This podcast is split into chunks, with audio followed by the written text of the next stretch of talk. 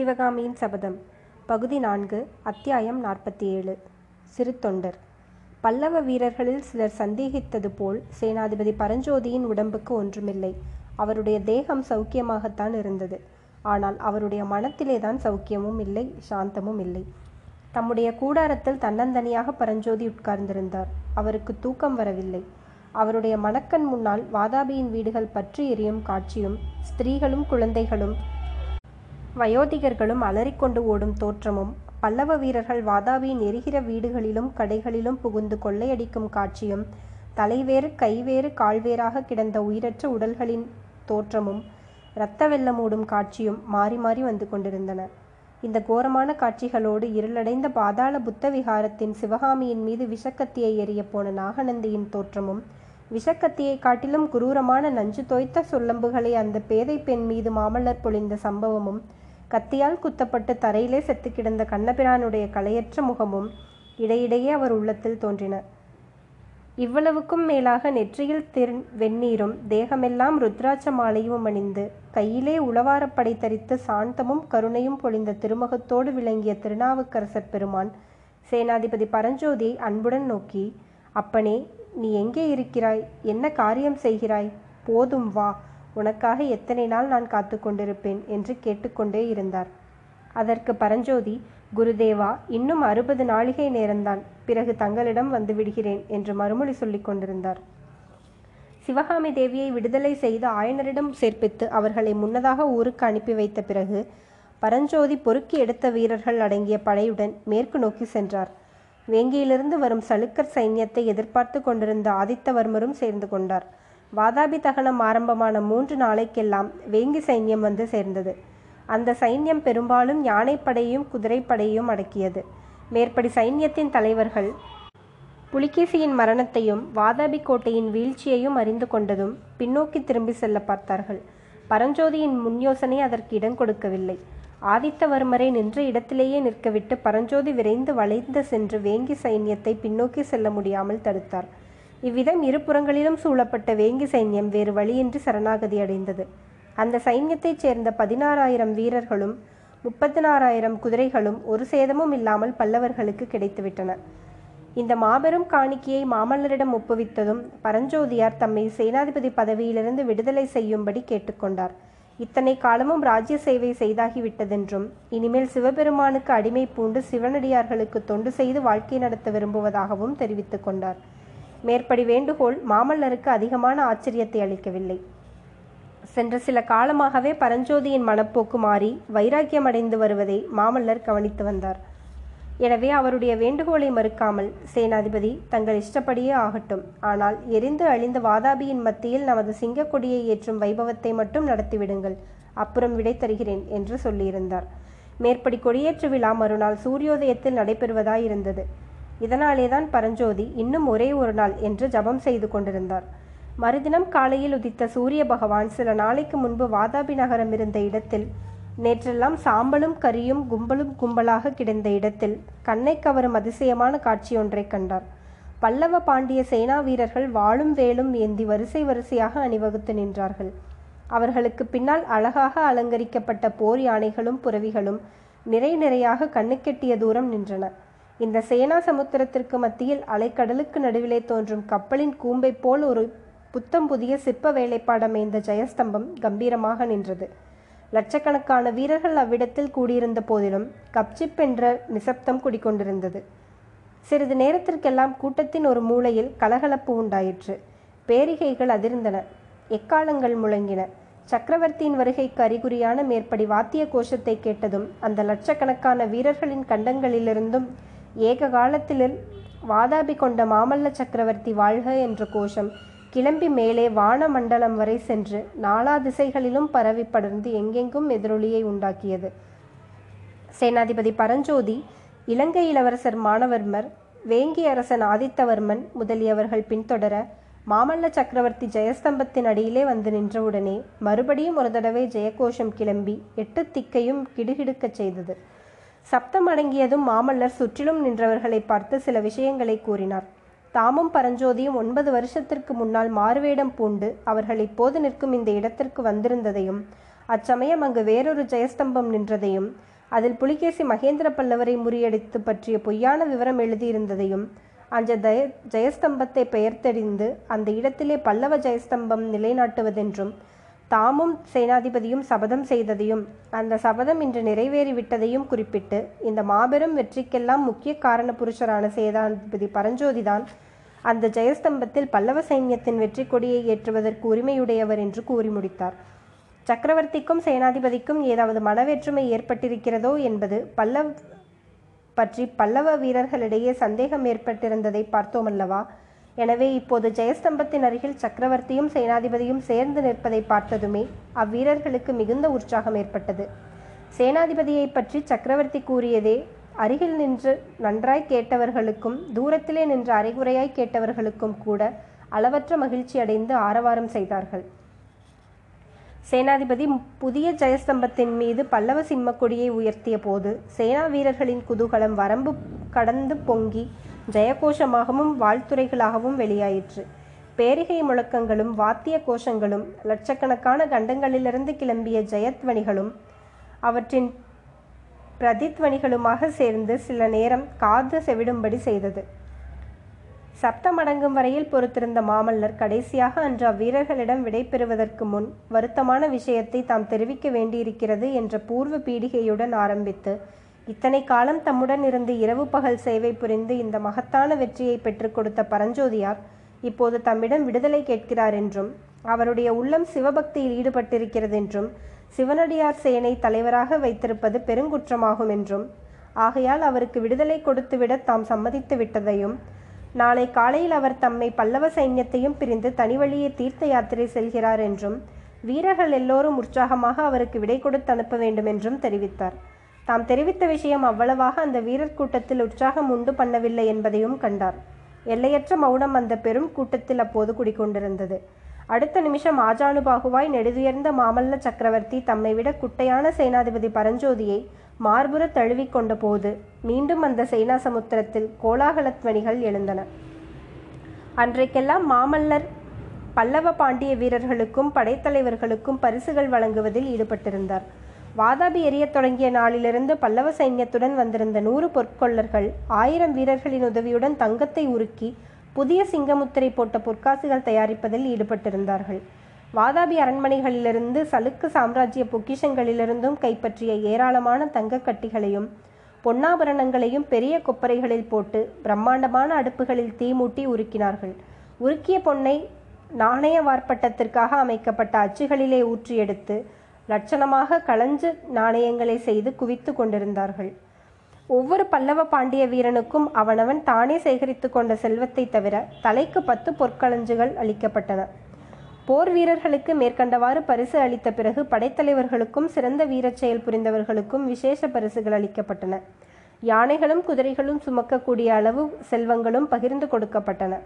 துங்கபத்திரைக்கும் கிருஷ்ணை நதிக்கும் அப்பால் பல்லவ ஆதித்ய ஆதித்யத்துக்குட்பட்ட விஸ்தாரமான பிரதேசங்களை எல்லாம் வேங்கியை தலைநகராய் கொண்டு சர்வாதிகாரத்துடன் ஆளும்படியாக ஆதித்யவர்மர் நியமிக்கப்பட்டார். இலங்கை இளவரசன் மானவர்மருக்கு தக்க வெகுமதி அளிப்பது பற்றி மாமல்லர் யோசித்த போது பிரபு என் தந்தை வீற்றிருந்து அரசாண்ட இலங்கை சம்ம சிம்மாசனம்தான் நான் வேண்டும் பரிசு. வேறு எதுவும் வேண்டாம் என்றார் மாணவன்மன். கடைசியில் மால மாமல்லர் பரஞ்சோதியை பார்த்து சொன்னார் நண்பரே இந்த மகத்தான வெற்றி முழுவதும் தங்களுடையது. எனவே இந்த வெற்றியின் மூலம் கிடைத்த அளவில்லாத செல்வங்களும் உங்களுடையவைதான். முப்பதினாறாயிரம் பத் யானைகள் அறுபதினாறாயிரம் குதிரைகள் காஞ்சி அரண்கள் எல்லாம் கொள்ளாத அளவு நவரத்தினங்கள் அளவிட முடியாத தங்கம் வெள்ளி ஆபரணங்கள் இவையெல்லாம் தமக்கு இந்த போரிலே லாபமாக கிடைத்திருக்கின்றன. இவற்றில் ஒரு பகுதியையாவது தாங்கள் கட்டாயம் எடுத்துக்கொள்ள வேண்டும். ஐயாயிரம் யானைகளும் பதினாறாயிரம் குதிரைகளும் அவை சுமக்கக்கூடிய செல்வங்களும் தங்களுக்கு அளிப்பதென்று எண்ணியிருக்கிறேன்.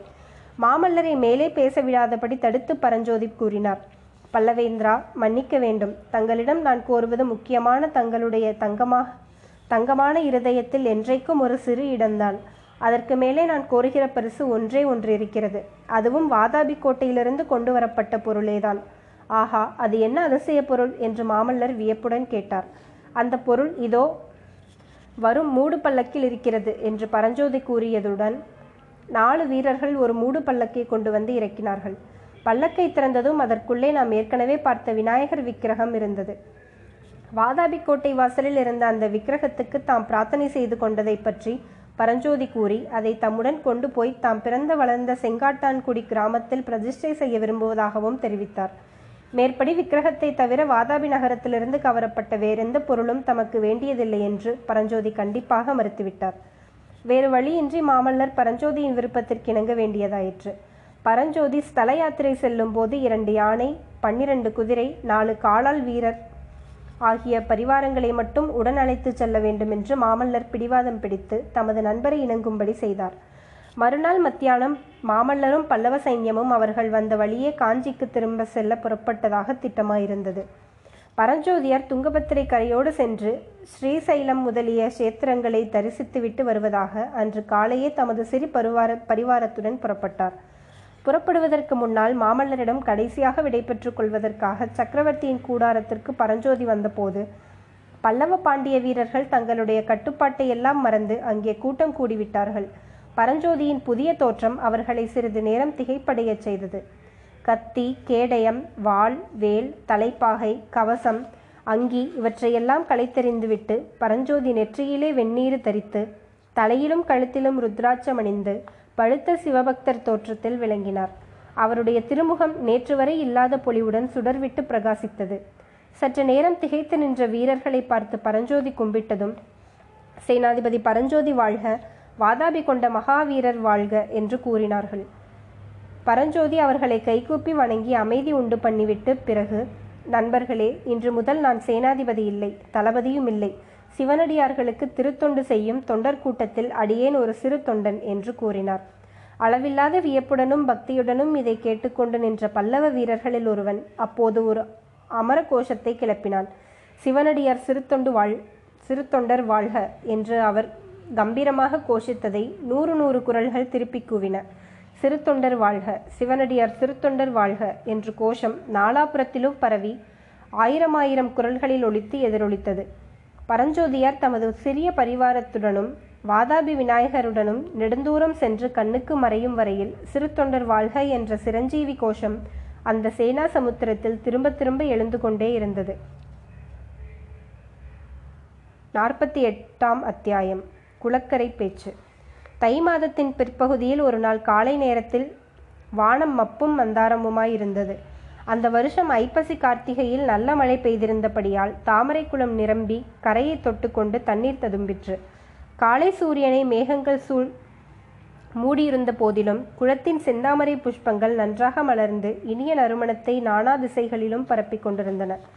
இறகுகளில் சிவப்பு வரியுடன் கூடிய நீல நிற வண்டுகள் மலர்ந்த செந்தாமரை பூக்களை வலம் வந்து இசைப்பாடி மகிழ்ந்தன.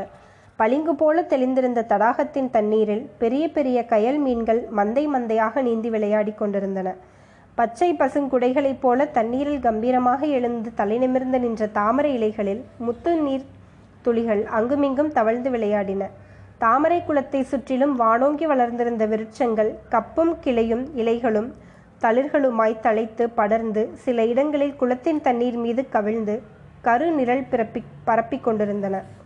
பச்சை கிளிகளும் பல வர்ண குருவிகளும் இன்னிசை குயில்களும் இசைப்பாடும் மைனாக்களும் குளிர்ந்த தலைகளுக்கிடையே உட்கார்ந்து இளந்தளிர்களை கோதிக்கொண்டும் மலர்களின் மகரந்தங்களை உதிர்த்து கொண்டும் ஆனந்தமாக ஆடிக்கொண்டும் பாடிக்கொண்டும் கிளைகளுக்கு கிளை தாவிக்கொண்டும் வசந்த காலத்திற்கு வரவேற்பு கூறிக்கொண்டிருந்தன இவ்விதம் இயற்கை தேவி பூர்ண எழிலுடன் கொழுவீற்றிருந்த இடத்தில் ஜீவராசிகள் எல்லாம் ஆனந்த திருவிழா கொண்டாடி கொண்டிருந்த சமயத்தில் மானிட ஜன்மம் எடுத்த அபலை பெண் ஒருத்தி மட்டும் அந்த குளக்கரையில் சோகமே உருக்கின்றது போல் உட்கார்ந்திருந்தாள். அவள் ஆயன சிற்பியாரின் செல்வத் திருமகளும் வீராதி வீரரான மாமல்ல சக்கரவர்த்தியின் உள்ளம் கவர்ந்த காதலியும் நடனக்கலை தெய்வத்தின் பரிபூரண அருள் பெற்ற கலைராணியுமான சிவகாமி தேவிதான். அந்த தாமரை குலத்தின் காட்சியானது சிவகாமிக்கு எத்தனை எத்தனையோ பூர்வ ஞாபகங்களை உண்டாக்கி கொண்டிருந்தது. அந்த தடாகக்கரை ஓரத்தில் பத்து வருஷங்களுக்கு முன்னால் அவள் இதே மாதிரி எவ்வளவோ தடவை உட்கார்ந்து தெளிந்த தண்ணீரில் பிரதிபலித்த தன் அழகிய உருவத்தை பார்த்து கொண்டிருக்கிறாள். சென்ற பத்து வருஷ காலத்தில் அவளுக்கு உருவத் தோற்றத்தில் எவ்விதமான மாறுதலும் ஏற்பட்டிருக்கவில்லை. ஆனால் அவளுடைய உள்ளம் அந்த பத்து வருஷத்திலே எவ்வளவு மாறுதல் அடைந்து விட்டது? அழகிய தாமரை மலரையும் அதில் சுற்றி வரும் நீல நிற வண்டுகளையும் பார்க்கும்போது முன்னாளில் அவள் உள்ளமடைந்த குதூகலம் இப்போது ஏன் அடையவில்லை? தண்ணீரிலே பிரதிபலித்த அவளுடைய பொன்மேனியின் சௌந்தரியத்தையும் ஆடை ஆபரண அலங்காரத்தையும் பார்த்தபோது அவள் அடைந்த பெருமிதமும் இன்பமும் இப்போது எங்கே போய்விட்டன? அந்த காலத்தில் அதே தாமரை குளக்கரையில் தன்னந்தனியாக உட்கார்ந்து மனோராஜ்யம் செய்து கொண்டிருப்பதில் சிவகாமி எவ்வளவோ இன்பத்தை அனுபவித்தாள். தனிமையிலே அவள் கண்ட அந்த இனிமை இப்போது எங்கே? சிவகாமிக்கு சில சமயம் தனது சென்ற கால வாழ்க்கையெல்லாம் ஒரு நொடி இந்திரஜால காலம் போல தோன்றியது. தான் அந்த தாமரை குளத்தில் குளக்கரையில் உட்கார்ந்திருப்பதும் தன்னை சுற்றிலும் காணப்படும் அழகிய இயற்கை காட்சிகளும் உண்மைதானா?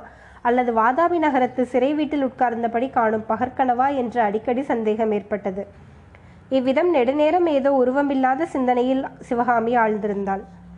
வானத்தை மூடியிருந்த மேகப்படலங்கள் சிறிது விலகி சூரியன் வெளித்தோன்றி அவள் மீது சுளீர் என்று வெயில் உரைத்த பிறகு எழுந்திருத்தாள். ஆயனரின் அரண்ய சிற்ப வீட்டை நோக்கி நடந்தாள். குதிரை குளம்படியின் சப்தம் திடீரென்று கேட்டதும் அந்த அடி ஒவ்வொன்றும் தன் நெஞ்சிலே மேல் படுவது போன்ற வேதனை அவளுக்கு உண்டாக்கிற்று. அந்த குளக்கரையை தேடி அவளுடைய காதலர் மாமல்லர் குதிரை மீது எத்தனையோ தடவை வந்திருப்பது சிவகாமிக்கு நினைவு வந்தது. இப்போது வருவது யார்? ஒருவேளை அவர்தானா? ஆஹா அவரை எப்படி சந்திப்பது? அவருக்கு தீஷண்யமான பார்வையை அடி பாதகி உன்னால் என்னென்ன வினைகள் எல்லாம் வந்தன? என்று குற்றம் சாட்டும் கண்களை எப்படித்தான் ஏறிட்டு பார்ப்பது? ஒரு குதிரை அல்ல இரண்டு குதிரைகள் வருகின்றன. இரண்டு குதிரைகள் மீது இரண்டு பேர் வீற்றிருக்கிறார்கள். தனியாக அவரை சந்திப்பதே முடியாத காரியம் என்றால் இன்னொருவரின் முன்னால் அவரை பார்ப்பது பற்றி கேட்க வேண்டியதில்லை. குளக்கரையின் சமீபத்தில் அடர்த்தியாக மண்டி வளர்ந்திருந்த புதர் ஒன்றின் பின்னால் சிவகாமி மறைந்து கொண்டாள். குதிரைகள் இரண்டும் சமீபத்தில் வந்தன.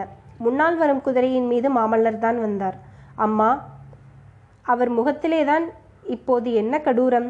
அன்பு கனிந்து ஆர்வம் ததும்பி கள்ளங்கபடமற்ற உள்ளத்தை காட்டிய பால்வடியும் முகத்திற்கும் இந்த கடுகடுத்த முகத்திற்கும் எத்தனை வித்தியாசம்? அவருக்கு பின்னால் மற்றொரு குதிரையின் மீது வந்தவர் பரஞ்சோதியாகத்தான் இருக்க வேண்டும் என்று சிவகாமி எண்ணி பார்த்தாள். இல்லை பரஞ்சோதி இல்லை. அந்த மனிதரை இதுவரையில் சிவகாமி பார்த்ததே கிடையாது.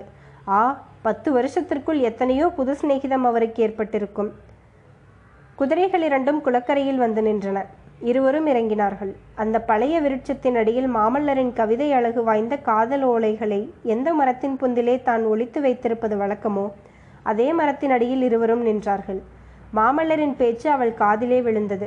ஆம் தன்னை பற்றித்தான் அவர் பேசுகிறார். மாமல்லரின் குரலில் பின்வரும் வார்த்தைகள் வருவதை சிவகாமி கேட்டாள். ஒரு காலத்தில் இந்த தாமரை குளத்தை பார்க்கும்போது எனக்கு எத்தனை எத்தனை குதூகலமாயிருந்தது எத்தனை தடவை இந்த குளத்தை தேடி ஆர்வத்துடன் ஓடி வந்திருக்கிறேன்.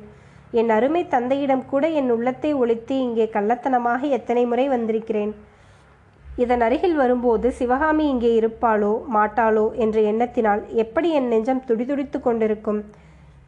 அவள் அந்த மரத்தடியில் உள்ள பலகையில் தங்க விக்கிரகத்தைப் போல் தனியாக அமர்ந்திருப்பதை பார்த்ததும் எப்படி என் உள்ளம் மகிழ்ச்சி ததும்பி துள்ளி குதிக்கும்? அப்படிப்பட்ட சிவகாமியை இன்று ஏறிட்டு பார்க்கவே என் மனம் துணியவில்லை. வீட்டின் வாசல் வரையும் வந்துவிட்டு உள்ளே போக தயங்கி ஒதுங்கி வந்துவிட்டேன். இந்த தாமரை குளம் அந்த காலத்தில் இருந்ததை காட்டிலும் அதிக வனப்புடனே தான் இன்று விளங்குகிறது.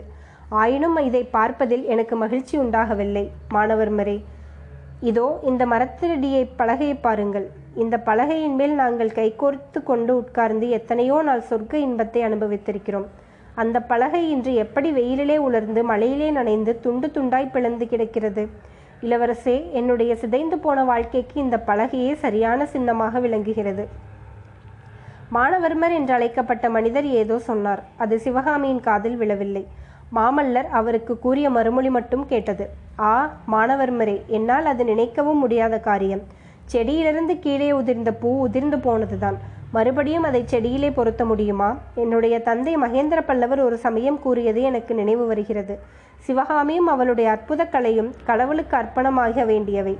கேவலம் மனிதர்களுக்கு உரியவை அல்ல என்று அவர் கூறினார். மாமல்லர் மகேந்திர பல்லவரின் வாக்கு ஒருபோதும் வீண் போவதில்லை.